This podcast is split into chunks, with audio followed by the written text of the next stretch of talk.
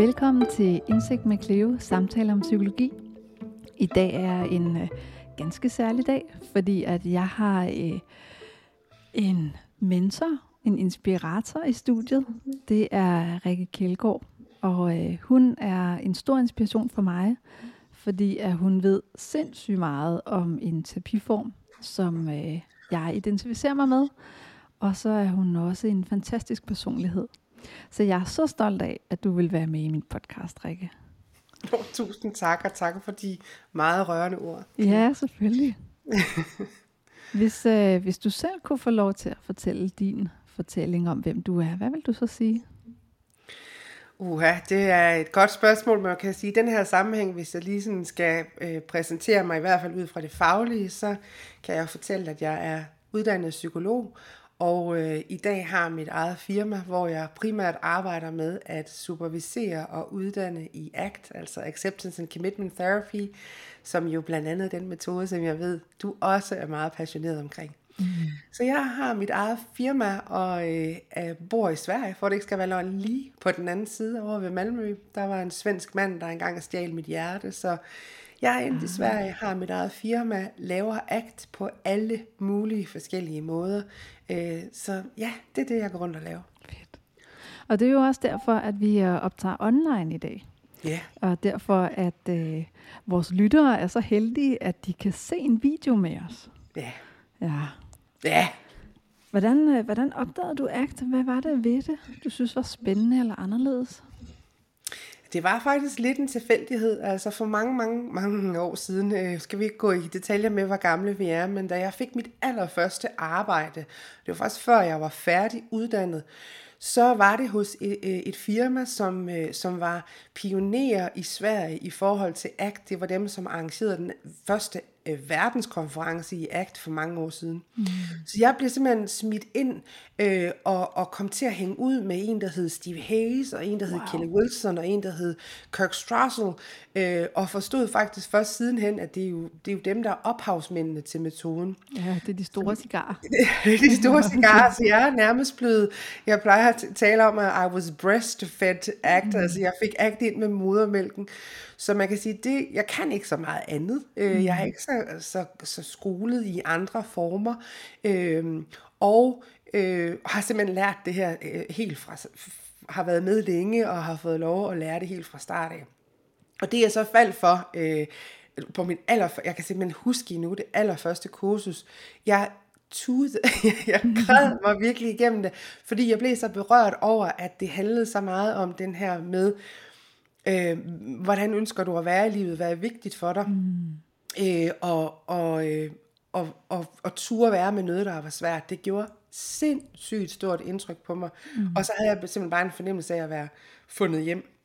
Så, øh, så det er det, ACT-metoden kan for mig, altså følelsen af at være fundet hjem, og så er det jo så efterhånden blevet langt mere end en metode. Det er jo blevet for mig en måde at være i livet på. Ja. Øhm, så, så det er bare, jeg er så bare så passioneret omkring øh, ACT på alle niveauer, kan man sige. Jeg arbejder jo både med, øh, som du gør, Cleo, at have klienter, hvor jeg arbejder med metoden, og så arbejder jeg med, men, men jeg arbejder så primært med at uddanne andre i at bruge metoden.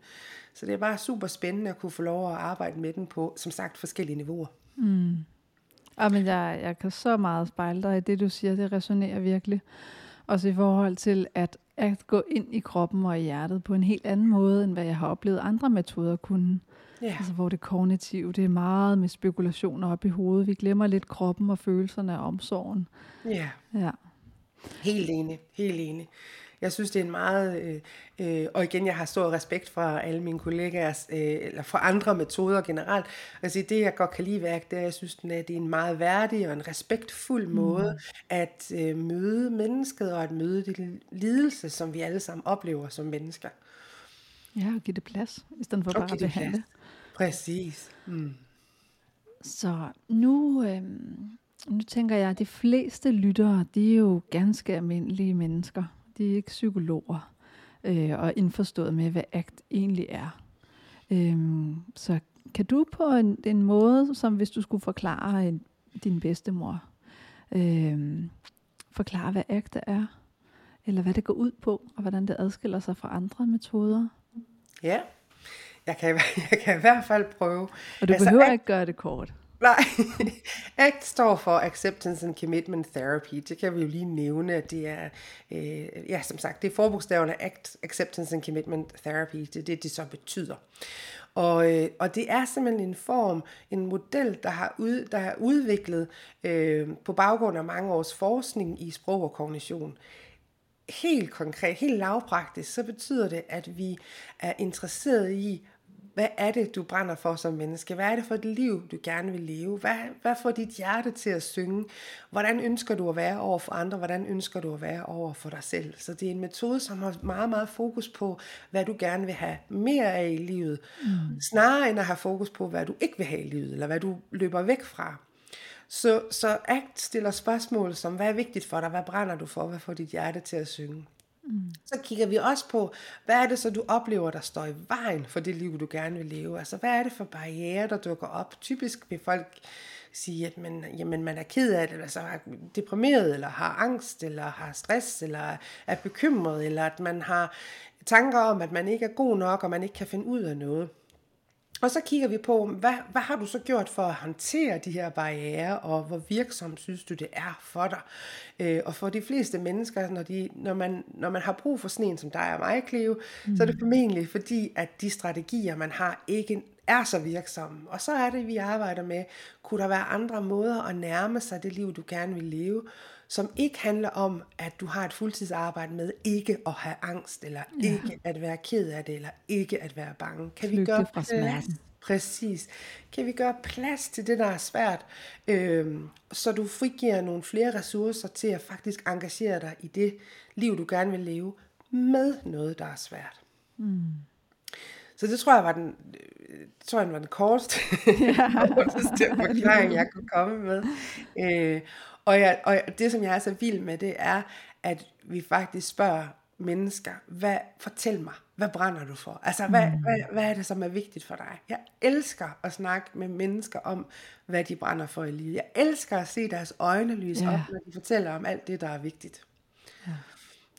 ja, man mærker livsenergien fra dem igen. Fuldstændig. Fuldstændig. Altså, jeg, jeg kommer jo selv fra en uh, buddhistisk baggrund, så ja. da jeg mødte ACT, der synes jeg, at det, uh, det passede som fod i hose i forhold til, at vi hele tiden prøver at undgå smerte og søger hen mod lykken. Og ja. det er jo netop den problematik, ACT arbejder rigtig meget med, fordi vi kan ikke kontrollere den indre verden, uanset hvor meget vi prøver. Så det her med at give slip og være med det, der er, det, øh, det ved jeg af erfaring virker. Øh, så der ACT også øh, tager meget udgangspunkt i det, så, øh, så stemte det rigtig godt overens.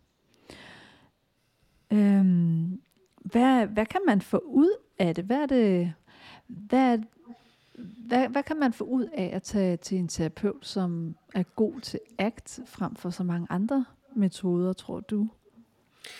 Altså, øh, det, det, som, det som vi ved, man kan få ud af det, det er, at man kan få nogle man sige, redskaber, nogle færdigheder i at håndtere livet med alle dets facetter. Øh, man kan simpelthen lære at håndtere sig selv, når livet gør ondt. Hvad, hvad skal jeg mm. gøre, når jeg føler mig bange? Hvad skal jeg gøre, når mit hoved fortæller mig, at jeg ikke er god nok og ikke kan finde ud af noget? Hvad skal jeg gøre, når jeg har hjertebanken og føler angst?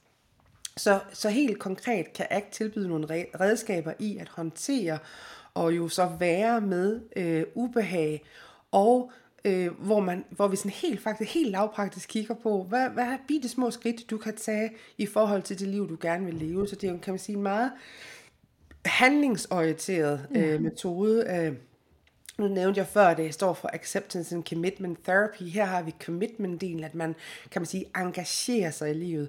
Mm. Så der er meget, meget fokus på at hurtigt øh, sætte fødderne, kan man sige, lidt anderledes i livet, og så i retning af det, der er vigtigt for en.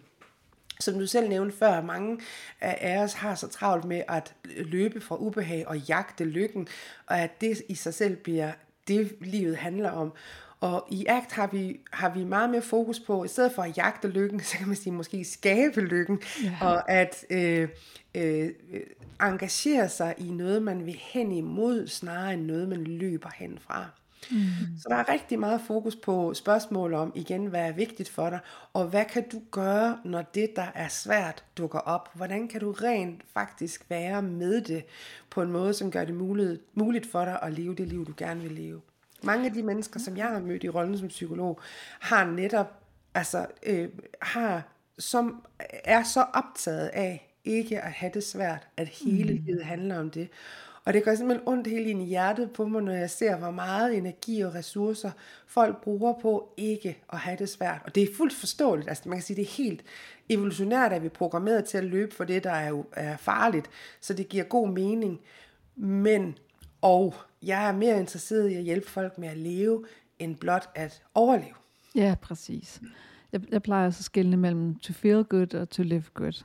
Altså at leve godt, det er det, vi gerne vil hen til. Fuldstændig. Med alle spot livets og følelsernes facetter, ikke? Yes, spot on. Men, men det får mig faktisk også hen til, øh, til dagens emne i det her afsnit. Nu øh, er vores samtale delt op i del 1 og del 2. Øh, og del 1 handler om mod. Ja. Yeah. Og det er jo netop det her med at turde gøre det, der er svært, selvom det er svært. Ja. Yeah. Øhm, fortæl mig lidt om, om mod i forhold til, hvordan du arbejder med det. Altså, jeg er bare super optaget af det her mm. med at være modig. Ja. Øh, fordi jeg kan, jeg, jeg kan nogle gange næsten se det som fællesnævneren. Altså hvis jeg kan hjælpe de mennesker, jeg taler med, til at være modigere, eller til at bruge, eller til at arbejde mere med mod i sit liv, så ser vi også, at det er, altså at man har større tendens til at nærme sig det liv, man gerne vil leve. Fordi der er jo ingen af os, der vågner om morgenen og, øh, og, og vælger at have det dårligt. Øh, så, så som du selv var inde på før, Cleo, vi kan ikke helt styre, hvad vi tænker og føler, men vi kan styre, hvad vi rent faktisk gør. Mm. Og noget af det, som jeg har været meget optaget af, eller er meget optaget af, det er, at, at jeg har, jeg tror mange går rundt med fornemmelsen af, at mod er en følelse, man har. Altså, at man føler mm. sig modig. Og det kan godt bide os lidt i, i nummeren, ja. kan man sige. Og, og have ikke noget valg, jo. Så. så sige, det, kan godt blive, det kan godt blive problematisk, fordi vi pludselig så lever i standby, i venten på, at vi føler os modige nok til at det kunne være sætte den grænse, eller bede om en, øh, øh, gå efter et nyt job, eller bede, spørge om nogen vil gå med, på date med en, eller stille sig på en scene og snakke, eller som du har gjort, åbner en, starter en podcast mm. og sætter sig selv i rampelyset. Men og hvis vi skal vente på, at vi føler os modige, så kan de fleste af os virkelig komme til at vente længe. Ja. Så derfor er jeg meget optaget af, at mod hænger sammen med, at vi først gør noget, som føles virkelig, virkelig farligt. Øh, så at mod er noget, vi skaber via de handlinger, øh, vi gør hen imod noget, som som sagt kan føles svært, eller grænseoverskridende, eller øh, øh farligt, eller hvad det nu kan være. Så på den måde er jeg meget optaget af at invitere folk til at bygge mod, snarere end at vente på at føle mod. Mm. Og hvordan gør man så det? Bygger mod? Well, det, det, er jo, det er jo meget individuelt, hvad det, hvad, det, hvad det kunne være, der var vigtigt for os. Men det jeg plejer at sige, det er, altså prøv en gang at kigge på, hvor i livet du føler, at du holder dig selv tilbage. Mm.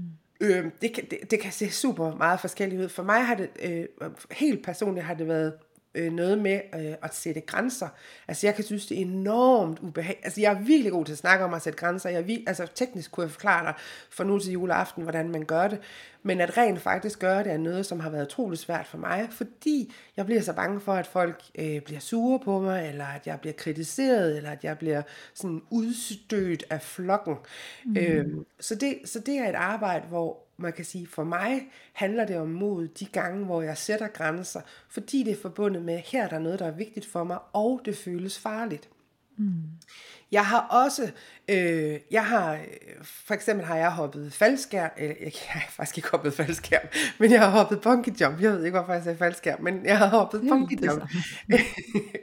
og der var jeg også, øh, der var jeg også super bange, men jeg vil faktisk sige, jeg var ikke, altså, det var jeg var også mange år siden, men, men sådan, så bange var jeg heller ikke. Så jeg er typen, som har hoppet faldskærm, som har øh, øh, været blevet smidt ned af en helikopter op på en pist og øh, stået. Altså, så jeg har, jeg har lavet nogle ting, som jeg tror andre vil tænke, hold kæft, det var modigt. Men for mig, det var enormt øh, eventyrligt og fantastisk, mm. men det var ikke nødvendigvis modigt, fordi jeg var ikke specielt bange. Øh, så det her med at kigge på, øh, at mod er koblet til noget, som for dig øh, virker svært eller øh, farligt, og så ture gøre det, i hvert fald overveje, hvad bliver konsekvensen, hvis jeg ikke gør det her i mit liv. Mm. Så for nogen vil det se enormt nemt ud øh, at sætte en grænse, men virke enormt farligt at hoppe ud af en, en helikopter på ski eller lave bungee jump. Men for mig har det faktisk været mere modigt at turde sige fra. Det er bare for at give et eksempel, at man kan hurtigt, man kan hurtigt komme til at kigge på selve handlingen og, og have alle mulige meninger om, at noget er sværere end noget andet.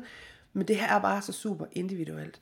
Ja. Så, så invitationen er, at jeg beder de mennesker, jeg arbejder med, at kigge på, hvor er det, du holder dig tilbage, og hvordan vil det se ud, hvis du rent faktisk tog små skridt i retning af det, der er vigtigt for dig. Så det kan være, at folk siger fra. Det kan være netop, at de øh, inviterer nogen på en date. Det kan være, at de starter en podcast, eller hvad det nu kan være.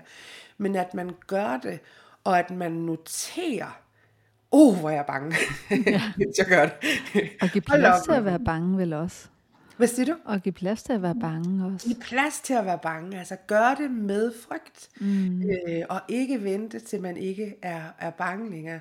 Nu, øh, nu nævner jeg lige din podcast her, men jeg synes, jeg, jeg synes bare, det er så modigt at åbne en podcast og turde sætte sig selv i spotlight, give sig selv lov til at være succesfuld. Mm. Jeg synes, jeg er enormt modigt, og jeg tænker også, at hvis, hvis man skulle vente til det var, man følte sig helt klar og helt klog og helt på plads i verden, så kunne man komme til at vente længe.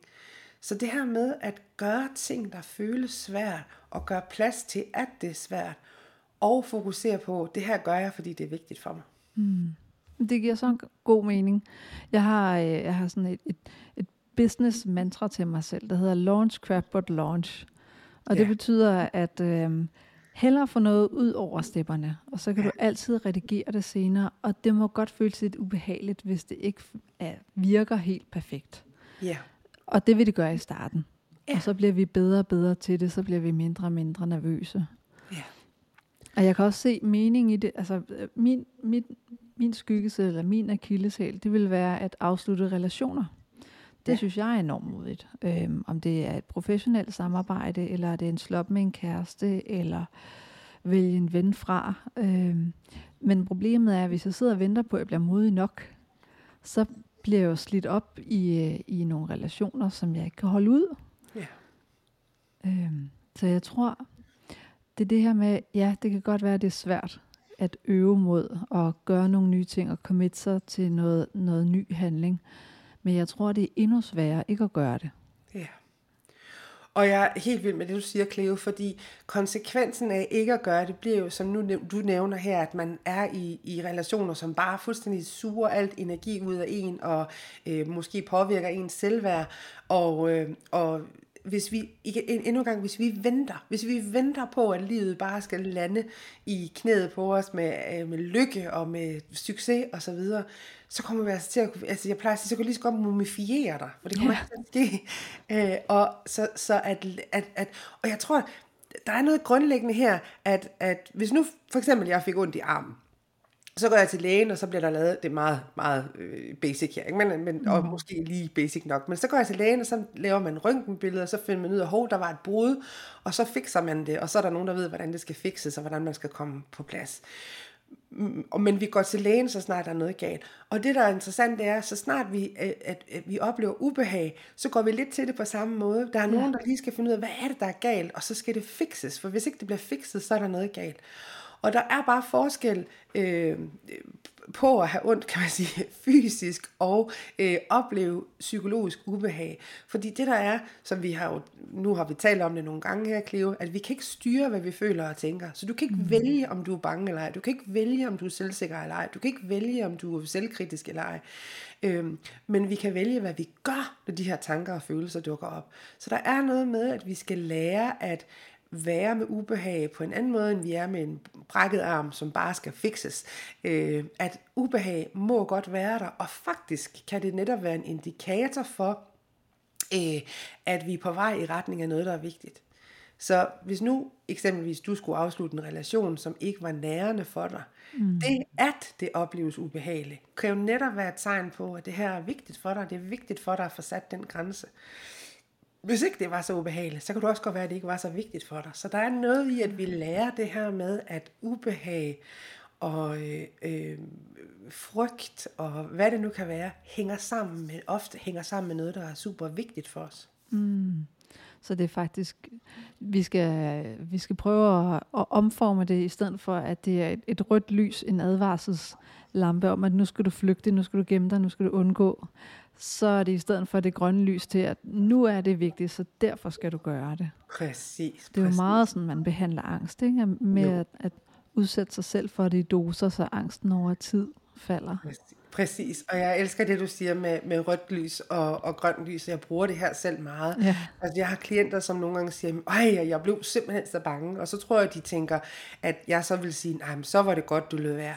Ja. Og jeg vil sige, du blev bange. Fedt, mand. Så ja. ved vi, at du lavede noget, der var nyt, og der var, øh, og der var hen imod det, som var vigtigt for dig.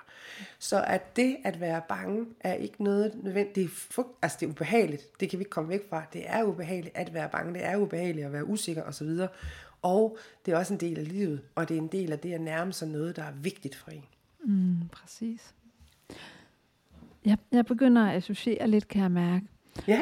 Fordi at jeg kommer i tanker om et, et tema om kontrol. Ja. Øhm, når der er noget galt med vores bil, så kan mm. vi få den repareret. Ja. Vi bliver fikset. Ja. Ja. Det at fikse ting er jo en form for at opnå kontrol. Ja. Øhm, når vi skal planlægge arrangementer, så er det jo godt, at vi kan tænke os øh, til nogle gode løsninger og booke i kalenderen og kontrollere. Apropos det, at vi sidder her, ikke? at vi mm. kan kontrollere, hvornår og hvordan og hvor lang tid vi ønsker at mødes. Ja. Men i den indre verden kan vi netop ikke kontrollere det. Nej. Jeg synes, det er, det er noget af det mest udfordrende, når man arbejder med ACT, det her med at lære klienten at læne sig ind i kontroltabet. Fordi Ja. det kræver godt nok også mod. Øhm, og, og lynhurtigt, jamen så, vi, så oplever jeg i hvert fald, at klienten vil lægge nye strategier for, hvad der skal gøres, for at fikse sig selv. Og så er det, jeg må påpege, at åh, åh, nu er du på vej ind i kontrollen igen. Øhm, men hvordan, hvordan ser du den her behov for kontrol i forhold til mod på den anden side? Jeg, jeg, jeg vil bare læne mig op af det, du sagde. Jeg synes, det er så vigtigt, det du siger. Og det her med, at kontrol øh, fungerer jo i rigtig mange sammenhænge. Vi har planlagt for at være her samtidig. Vi planlægger, vi planlægger, vi planlægger. Vi kan sende folk til månen. Altså, der er ikke det, vi kan, øh, fordi vi har evnen til at planlægge og kigge frem. Øhm, og, og, og igen, vi kan kontrollere ting i vores ydre miljø. Hvis ikke jeg kan lide farven på væggen her, så kan jeg male den over eller gå ind i et andet rum. Men vores indre miljø kan vi ikke kontrollere. Og noget af det, som jo er øh, noget af det, vi arbejder med i ACT, det er det her med at pege på kontrol som problemet. Så ja. mange oplever, at jeg er nødt til at kontrollere for at øh, få det bedre. Og, og, og vores standpunkt som ACT, kan man sige, behandler eller terapeuter, mm. er, at det er det, du gør for at kontrollere, som bliver problemet. Problemet er, at du har et fuldtidsarbejde med at kontrollere noget, du ikke kan kontrollere. Mm. Så jeg vil bare gerne lige tilslutte mig det, du sagde før, det er, at med at give slip på kontrollen kræver et enormt mod. Ja. Fordi vi, hele vores system skriger på, det her skal væk. Altså hvis vi oplever, at der er fare på færre, så skriger hele, øh, vi, hjernen går simpelthen i gang med at få hjælpe dig med enten at flygte eller kæmpe med noget. Øhm, så, det, så det vil føles meget svært at give slip på, øh, jeg vil næsten sige illusionen om kontrol. Det vil mm. føles meget svært. Og jeg tror, at det, som bliver så vigtigt, det er, at, at øh, og det tænker jeg til dig, der sidder her og lytter med, invitationen er ikke, at du skal slippe al kontrol, øh, men i, i hvert fald kun, at du skal slippe, øh, tank, måske give slip på, på tanken om, at du kan kontrollere dit indre miljø, men også, at du skal vide, at du kan jo kontrollere, hvad du gør. Så vi kan ikke kontrollere, at vi har tanken om, shit mand, jeg er ikke god nok. Det kan jeg ikke kontrollere, men jeg kontrollerer, hvad jeg gør, når tanken om, at jeg ikke er god nok, dukker op. Jeg kan ikke kontrollere, at jeg bliver vildt ked af det, men jeg kan kontrollere, hvad jeg gør, når ked af det dukker op. Så der er ting, der er inden for vores kontrol. Så det kan man sige, det er måden, vi responderer, det er måden, vi møder vores indre univers, som netop bliver altafgørende. Og derfor, og, og som du sagde før, Cleo, det her med, at det kræver et enormt meget mod at ture gøre plads ja. til det, til det, der er, fordi det føles svært. Men det er det, der er så lækkert. Det, altså det der, oh, jeg bliver så passioneret for den her ja. måde. Det, er det, er det, der er så lækkert, at når man ser, oh my god, jeg kan have de her tanker, jeg kan have de her følelser, og øh, de kan føles ubehagelige, men jeg kan også, pludselig mærker jeg, at jeg kan, på, på en eller anden måde kan jeg bære dem øh, på en måde, som jeg ikke har kunnet før, når jeg har kæmpet med dem. På en eller anden måde, så kan jeg tage dem med, nærmest som om man putter dem i rygsækken, og så tager mm. dem med i, hen imod det liv, det liv, som er vigtigt for en. Ja, men det synes jeg er et rigtig godt billede også, fordi øh, hvis man er forpint af sine følelser, det er man jo, når man kæmper imod dem, når man prøver at ignorere dem, eller presse dem tilbage, eller yeah. skælde dem ud. Øh, yeah. Så svarer det lidt til, at, at, at følelserne trækker en afsted. Det er ligesom følelserne, der styrer en og indskrænker yeah. ens livskvalitet. Yeah. Hvor hvis vi øh, kan mærke dem og kigge på dem med omsorg og forståelse, så er det netop, at vi bare putter den i rygsækken og har den med. Præcis. Ja. Og der er, altså, der er en, en, retorisk kan det lyde meget lille forskel, men ude i praksis er det en enorm forskel ja. på den her, er det, er det, er det, er det mig, der har mine følelser lige nu, eller har mine følelser mig? Mm. Altså, der er enormt stor forskel på at være i sin følelsers vold, øh, end at på en eller anden måde have sine følelser for, hvad det er, og betragte dem og kigge på dem. Jamen, det giver så god mening. Må jeg dele en case med dig fra virkelighedens verden? Endelig. Bare for lige at, at, at skabe et sådan mere konkret eksempel. Endelig. Det tænker jeg, mange lytter vil synes er spændende også.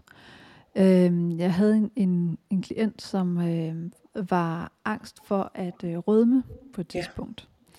Ja. Øh, og hun kom til mig, fordi hun gerne ville kunne styre og kontrollere sin angst sådan så hun ikke rødmede under møderne, sådan så hendes angst ikke blev værre.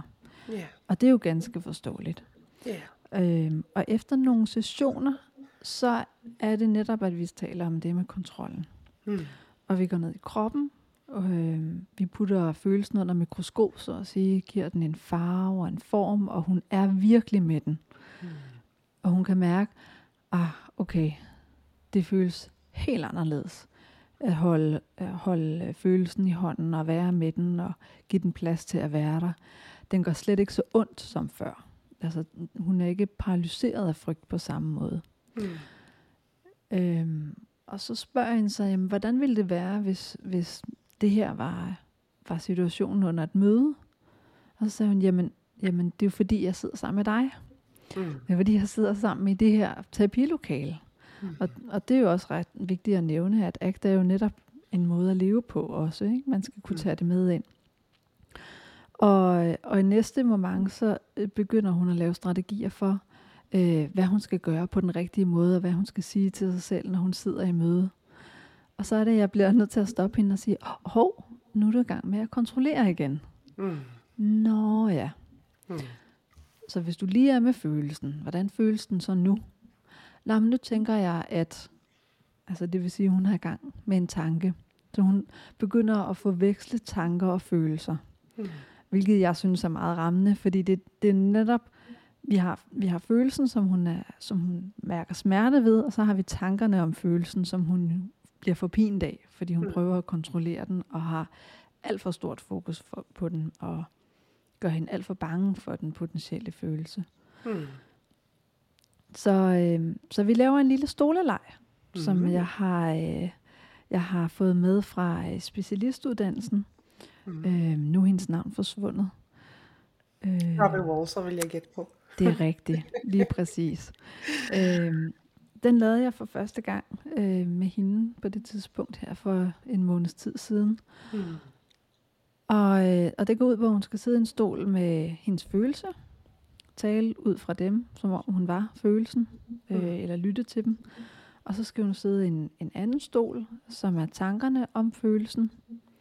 Øh, og så senere hen en tredje stol, som betragter følelserne og tankernes dialog med hinanden. Mm. Og det går op for hende, øh, hvor, øh, hvor hårdt hun taler til følelserne. Mm.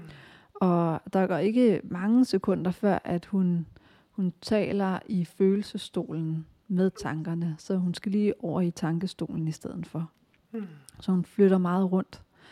Øhm, men i det hun sætter sig i den tredje stol og betragter, hvad der foregår udefra, mm. så bliver hun faktisk ret ked af det. Yeah. At hun begynder at tale sådan til sig selv. Og hun mm. får lysten til at danne forsoning mellem tankerne og følelserne, fordi tankerne skælder hende jo ud, og følelsen har bare brug for at blive mødt og set og hørt og givet plads til. Mm. Og bagefter rykker hun over i tankens stol og tænker, nå, men jeg ved, at du ikke fylder så meget, hvis bare jeg giver dig lov til at være der. Mm. Og tanken, eller følelsen, følelsen får ro på, på en mm. helt anden måde. Den er der stadig, men vi får den placeret et sted, hvor den er til at være sammen med. Mm. Jeg synes, det er et ret fint billede, fordi det er det, der er pointen. Både det her med at være til stede i kroppen, kunne betragte tankerne udefra, øhm, og være sammen med følelsen, med forståelse, selvomsorg, plads. Øhm, fordi når vi er det, så får vi placeret følelsen et sted, hvor vi kan være sammen med den, mm. snarere end at forsøge at minimere følelsen. For det er det, det, der skaber problemer. Og noget af det, som også er lækkert med øvelser som den her, altså mm. øhm, som udgangspunkt er det her øh, som jeg husker det, er en gestaltterapeutisk øvelse, så er taget, mm. øh, som hedder noget med The Critic and the Self and the Compassionate Chair, øh, som, som vi så har for, i forskellige akt-variationer tweaker vi, altså vi laver små varianter og vinkler på den. Og man kan sige, at det, der bliver det centrale, det er den her tredje stol, øh, fra hvilken at man betragter, som du siger, både tankerne og følelserne, men også for et, fra et sted med medfølelse. Så at ja. vi kigger på, på, på både de tanker, vi har, og de følelser, vi har, i virkeligheden kigger på vores indre oplevelser, og også den kritiske del af os selv, at vi kigger på det hele med medfølelse, og bare ser, wow, jeg er som en arena, ja. på hvilken alt det her udspiller sig. Der er tanker i mig, der er følelser, der er minder, der er, øh, der er alt muligt, øh, som foregår, og jeg kan vælge at være i det og lytte mm. meget til tankerne og følelser, men jeg kan også vælge ligesom at træde ude for at kigge på dem og ja. betragte dem og sende, sende mig selv øh, omsorg, og, og have omsorg både for mig, og have omsorg for kampen, og have omsorg for mine tanker og følelser. Præcis. Det er fuldstændig mindblowing, og jeg er så glad for, at din, øh, din klient, og jeg, jeg kunne godt forestille mig netop, som du siger, hun kom i kontakt med, og blev meget berørt, og blev meget ked af det, når man tager det her øh, det her, det sidste, den tredje stol, det her sidste perspektiv, og kigger på sig selv og kampen. Mm. Og for hende tænker jeg jo, at, at jeg, det lyder som om, at det arbejde i ladeklivet handlede om, at, man, at hun har lov til at rødme. Ja, præcis. det er der ikke nogen, der tænker dårligt om, og det ved hun jo godt med fornuften. Mm. Mm. Men der er stadigvæk så meget modstand og behov for kontrol, at hun ikke mm. giver sig selv lov til bare at rødme. Mm. Ja, men, men det at fjerne, hvad skal man sige, vi har et problem, der hedder den ubehagelige følelse, frygt, mm. angst. Og så har vi et andet problem, der hedder, hvad skal man sige, devalueringen af sig selv. Tankerne yeah. om det. Yeah. Altså det, der skaber, at, at vi mærker lidelse. Yeah. Øhm, lige så snart vi, vi begynder at løsne op for problem nummer to, altså mm. hvordan vi evaluerer følelsen, mm. så letter den primære følelse jo også helt af sig selv. Ja. Yeah. Og jeg tænker, det er jo virkelig, altså øh, om noget har jeg et ønske for den her klient, som du beskriver, at vedkommende kan se, at hun har sin rødmen, og at rødmen ikke har hende. altså ja. den her, at man på, no, på den både vælger at have det, sådan, som man forestiller sig en lille øh, hundevalp eller en lille baby, man har i knæet, øh, som nogle gange skriger og nogle gange er irriterende, men noget man har med sig, er noget man tager hånd om. Mm. Jamen det er så rigtigt. Hvornår, hvornår har du sidste gang været rigtig modig, hvor du skulle øh, over en, en hurdle? Um, Ja, altså, oh, der, der er, der er, øh, jeg, der er mange, jeg, jeg tror, jeg kunne komme med mange historier om det. Øh, altså nu her, øh, for nylig, øh, mm. hvis man skal tage noget, hvis du spørger, hvornår har du sidst været? Øh, jeg har for nylig sat, en, altså i mit firma, øh, jeg blev spurgt om en opgave, som jeg i virkeligheden, øh, jeg godt kunne, øh, men som jeg ikke havde lyst til. Mm. Øh, hvor jeg sagde nej, Øh, og med risiko, altså, og det var, det kunne, det kunne have været, nu skal jeg tænke, jeg skal ikke gå i så mange detaljer her, for der kan være alt muligt, men det var noget, både at kunne skrive bog og komme i fjern, altså, det, det var en, en stor invitation, og jeg kunne mærke, at man havde et ønske om, øh, det var i hvert fald ikke, det var i hvert fald ikke, at, det, at der var fokus på noget, som jeg var passioneret omkring. Mm. Øh, så jeg kunne mærke, at man havde et ønske om, at der skulle laves en bog og en tv-serie, eller hvad det nu kan være. Men jeg havde ikke en oplevelse om, at det skulle være min bog. eller oh. noget. Øh, så, men, men det var enormt svært, fordi det var enormt lokkende for mig. Øh, og også det her med at gøre folk sure og kede af det. Så det, det er sådan et, det er sådan måske et hverdagseksempel, kan man sige, af noget, hvor jeg faktisk sagde fra og sagde nej tak til noget, der ellers kunne, jamen måske ville mange øh, synes, at det var en stor mulighed, eller hvad det nu kan være. Mm. Så det kunne være sådan noget. Men hvis jeg sådan skal ud i sådan noget, der virkelig, altså, hvis vi derude Cleo, hvor det sådan, at virkelig har trådt til noget. Så jeg kan, ikke, jeg, kan, jeg, jeg kan ikke lade være med at snakke om, da jeg for nogle år siden rejste til Nepal og vandrede. Øh, jeg har en god kollega, som, øh, som er øh, arrangerer ture, vandreture til Nepal. Og jeg inviterede min mor med. Øh, min mor var på det tidspunkt 71 år, så en, øh, et, og, ja, hvad er det, fire år siden nu. Vi tog simpelthen til Nepal, øh, og vi, jeg, jeg tror, vi tænkte, vi skal sådan ud og drikke lidt vin og gå hyggeligt og kigge lidt på naturen. Vi havde nok ikke helt læst om, hvad det var, det rent faktisk indebar, men det krævede, altså det var virkelig bjergbestigning. Mm. Altså vi klatrede op af bjerge, og så skulle vi klatre ned af de her igen og var ude in the middle of nowhere i 21 dage. Vi gik til Tibet og tilbage igen. Hold op. Ja, det, og, og, og det er noget af det mest grænseoverskridende, jeg har lavet. Øhm, og, og det var, øh, altså, så, så apropos modig, jeg tror aldrig, jeg har været så bange. Øh, jeg har, øh, jeg troede ikke, jeg havde højdeskræk, øh, og, det, og det ved jeg heller ikke, om jeg har, men jeg kunne være, dernede fik jeg det. ja, måske fordi det var lidt livsfarligt, tænker jeg. Altså, vi gik jo nogle steder, hvor jeg tænkte, okay, hvis jeg træder et skridt forkert her nu, så, så, øh, så du ved, og der var hængebroer, vi skulle ud over, og nogle gange så kørte vi i busser, som hang ud på sådan en bjergkant, hvor nogle af hjulene hang udenfor, øh, og vi så busser, der lå dernede og røg og var faldt. Altså, det var ej, jeg var simpelthen så bange. Og noget af det, som jeg lagde mærke til, skete flere gange. Blandt andet, der var på et tidspunkt, hvor jeg sad i den her bus, og, jeg, og det var ikke sådan, at jeg havde tanken om, at jeg skulle dø. Jeg skulle dø. Altså, du ved, wow. jeg, normalt så, normalt så, øh, så skælder i ACT, så taler vi om det her med, okay, nu har vi tanken om noget. Jeg var fuldstændig over, og min mor og jeg sad ved vi skal ald- hvis vi overlever det her, hvis vi overlever det her, så skal vi aldrig skændes. Altså, og vi, og vi græd, og vi, og vi var fuld fuldstændig. Vi var så bange. I var smeltet og, sammen med tanken om at skulle dø. Smeltet fuldstændig tanke, øh, sammen med den tanke. Øh, og det var altså fuldstændig ren rå frygt. Og, øh, og dem på bussen var bange, og de lokale var bange, og den var stablet til... Ah, det var helt absurd. Og så bag ved mig sidder der en gut, der hedder Jeff, som vandrede med os, og som har været ude nogle gange. Og jeg husker, hvordan han på et tidspunkt sad og sagde, han var britisk, men han, han så, så på fuldstændig perle lækker britisk, siger han, nej, prøv at se en lækker lille sø, der ligger dernede.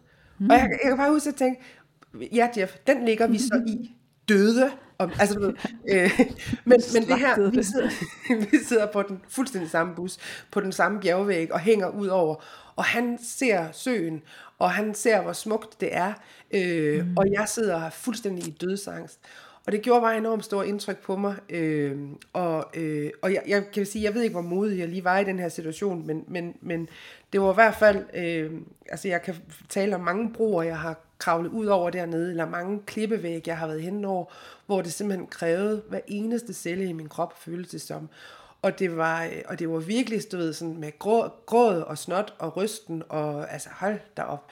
Øh, så, og, og det, man kan sige, det det gav mig, det er, Altså jeg, øh, jeg har jo, jeg ved godt, at, at livet ikke, øh, vi alle sammen ikke lige nødvendigvis går vandretur i Nepal, men hvis man kigger på det lidt metaforisk, mm. så har jeg fået en lidt ny respekt for, hvordan det er øh, for mine patienter, når de fortæller om, for eksempel som du beskriver din klient, som skal sidde i et møde og rødme, øh, og den her altså ubehag, tænk nu hvis. Mm. Øh, så jeg har, jeg har sådan en, en ny, nyfundet, kan man sige igen, respekt for, hvordan det er at gøre noget, som virkelig, virkelig føles, som om her slutter verden.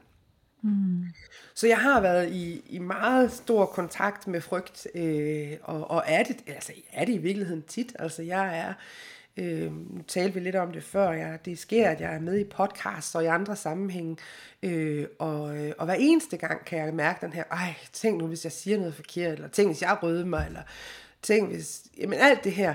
Så, så, øh, så jeg tror, at mange jeg tror måske mange har en fornemmelse af, at jeg er super modig, øh, eller føler mig modig, og det vil bare sige, det kan godt være, at jeg, jeg gør modig, men jeg føler mig ikke altid så modig. Så jeg er oftest, jeg er oftest bange og usikker, og jeg vælger at gøre det alligevel. Jeg er jo meget mm. optaget af at gå forrest, eller gå forrest, men i hvert fald at vise de mennesker, jeg taler med, øh, ikke kun fortælle dem om vejen, men også vise vejen. At være yeah. en, en rollemodel og være en, der, der øh, hvis jeg taler om mod, så vil jeg også gerne vise mod, og ikke bare tale om det. Ja, lige præcis. Også vise menneskelighed. Ja. Yeah. Fordi det, det tror jeg øh, er en, en fælde, man kan komme til at hoppe i som en, en uerfaren øh, aktterapeut. At man kan yeah. hurtigt få det til at lyde meget, meget nemmere, end det er. Yeah. Ikke? At du skal, du skal bare betragte tankerne udefra, eller du skal yeah. bare give plads til følelsen. Ja, tak. Du skal bare gøre det. Ja. Hvis nogen, altså, hvis nogen havde stået og sagt, du skal bare gøre det til mig, da jeg skulle over en bro. Det, altså jeg havde, ja, du ved. Øh, og og jeg, jeg er så glad for, at du siger det, fordi det er ikke nok at lære, øh, det er ikke nok at tale om, at man skal være med det, der er, og man skal tage skridt i retning. Der er også noget med netop at have medfølelse for, hvor svært det er ja. at være med det der. Hvor svært det er at tage de her skridt. Så jeg tror, noget af det fornemmeste, det er jo noget af det, som jeg, som jeg brænder meget for, det er, øh, at, at, at som, som sagt, prim, jeg arbejder primært med at lære behandlere mm. at bruge metoden her.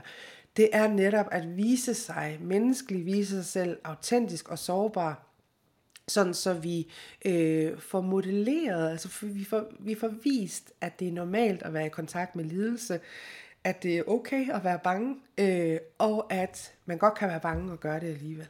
Mm. Så, det ikke, så vi ikke bliver sådan en irriterende Nike-reklame, der sidder, du ved, just do ja. it, øh, bare bid tænderne sammen og så gøre det. Det er slet, slet ikke det, vi taler om. Vi taler om at tage skridt med omsorg for sig selv, med omsorg for, hvor ondt det kan gøre, øh, og hen imod det, som er vigtigt for en. Ja, fordi at ellers så tør klienten jo heller ikke vise sårbarhed. Præcis. Ikke? Så prøver de at gøre sig bedre, end de reelt er, og så har vi ikke noget at arbejde med, Præcis. når alt kommer til alt. Præcis. Der i Nepal, var der, var der nogle ting fra ACT, du brugte, eller var der nogle ting, hvor du tænkte, åh oh, kæft mand, jeg ved godt, at jeg burde kunne det og det, men det kræftede mig lige meget nu, fordi jeg er ved at dø. Der, jeg kan, altså, det er et helt vildt godt spørgsmål. Der var mm. altså mange gange, hvor, man, hvor, jeg var, hvor jeg var virkelig flov over mig selv, hvor jeg tænkte, ej, folk skulle bare lige, altså, her er jeg og pre- taler om på alle mulige steder, åh, oh, gør plads til det, der er, og så sidder jeg derude, jeg vil bare ikke være med det, der er. Men, men hvis der, der var faktisk et øjeblik, som blev sådan en fuldstændig øh, det er, det er en stor oplevelse. Jeg kan ikke snakke om det uden at tude, så det må vi lige forberede os på. Det må på. du gerne. Men der er faktisk en oplevelse, som, som gjorde sådan et helt vildt stort indtryk på mig, hvor på mange niveauer. Men og det der sker, det er, at på et tidspunkt, så når vi til et, et sted, som vi kalder det muren. Det var simpelthen et sted, hvor altså oplevelsen var, at vi skulle klatre op for en mur, og vi var sådan, hvad fanden, det havde, det, altså det, det, hvorfor var der ingen, der sagde det? We didn't get the memo. Ej, vi var, vi var helt, det havde vi slet ikke forestillet os. Øhm, og det var utrolig hårdt, og der, man skal så lige huske, at når man er derude i de højder, så er det også en lille smule svært at trække vejret. Altså, der er bare mm. noget med, når man når en vis højde. Okay. Men anyways, der var vi, og øh, min mor, som jo er med mig, øh, hun, hun, hun taber, altså hun mister fuldstændig øh, sig selv i det her øjeblik. Hun, hun får simpelthen oplevelsen af, det der, det kan ikke lade sig gøre. Ja. Og, og det, der var så interessant, det var, at jeg stod der og betragtede min mor. Så her er jeg mm. pludselig ikke akt-terapeuten eller psykologen. Jeg er min mors datter.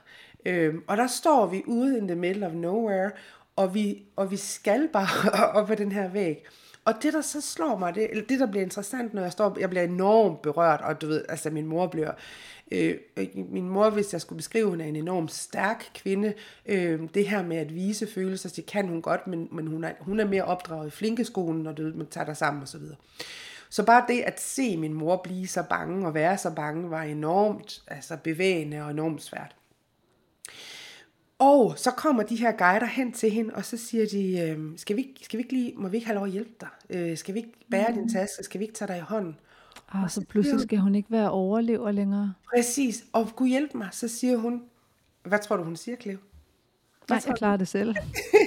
jeg skal nok selv. Hun, siger, hun er fra Jylland, øh, og så hun, min mor hun siger, jamen det, jeg, har jo selv, jeg har jo selv valgt at tage herud, jeg har selv pakket min taske, det skal jeg nok stadig klare, jeg skal, og jeg skal heller ikke være, gå i bare, jeg skal ikke, Ja, og det var så øj, interessant, den her, godt. Ja, ja det, var, ja, det kender man godt, og det var så interessant, den her kulturcrash, for i deres, øh, i den kultur, det var jo helt gak, det var jo helt gak, øh, at vi ikke skulle hjælpe ad op. Så de, de, jeg kan huske, en af guiderne sagde noget med, if you don't get up, we don't get up. Mm. Og der, hvor filmen knækker helt for mig, hvor jeg bliver så berørt, det var, at det gik op for mig, Cleo. Altså, og det, jeg prøver her, på det tidspunkt var jeg, var jeg 41 år, eller sådan noget. Det kan slet ikke tælle lige nu. Men, men, øh, men det gik op for mig, at jeg har altid fået at vide, at jeg skal bede om hjælp. Men der er aldrig nogen, der har lært mig det. Mm. Altså, jeg er vokset op med to forældre, som, som de, kunne, de kunne godt, altså deres mund kunne godt sige, det er okay at bede om hjælp. Men jeg har aldrig set dem gøre, og selv der, altså selv når det blev helt nærmest gak, ikke? altså helt fuldstændig om, altså øh, det, det var ikke smart ikke at bede om hjælp der, eller ikke at tage imod hjælp.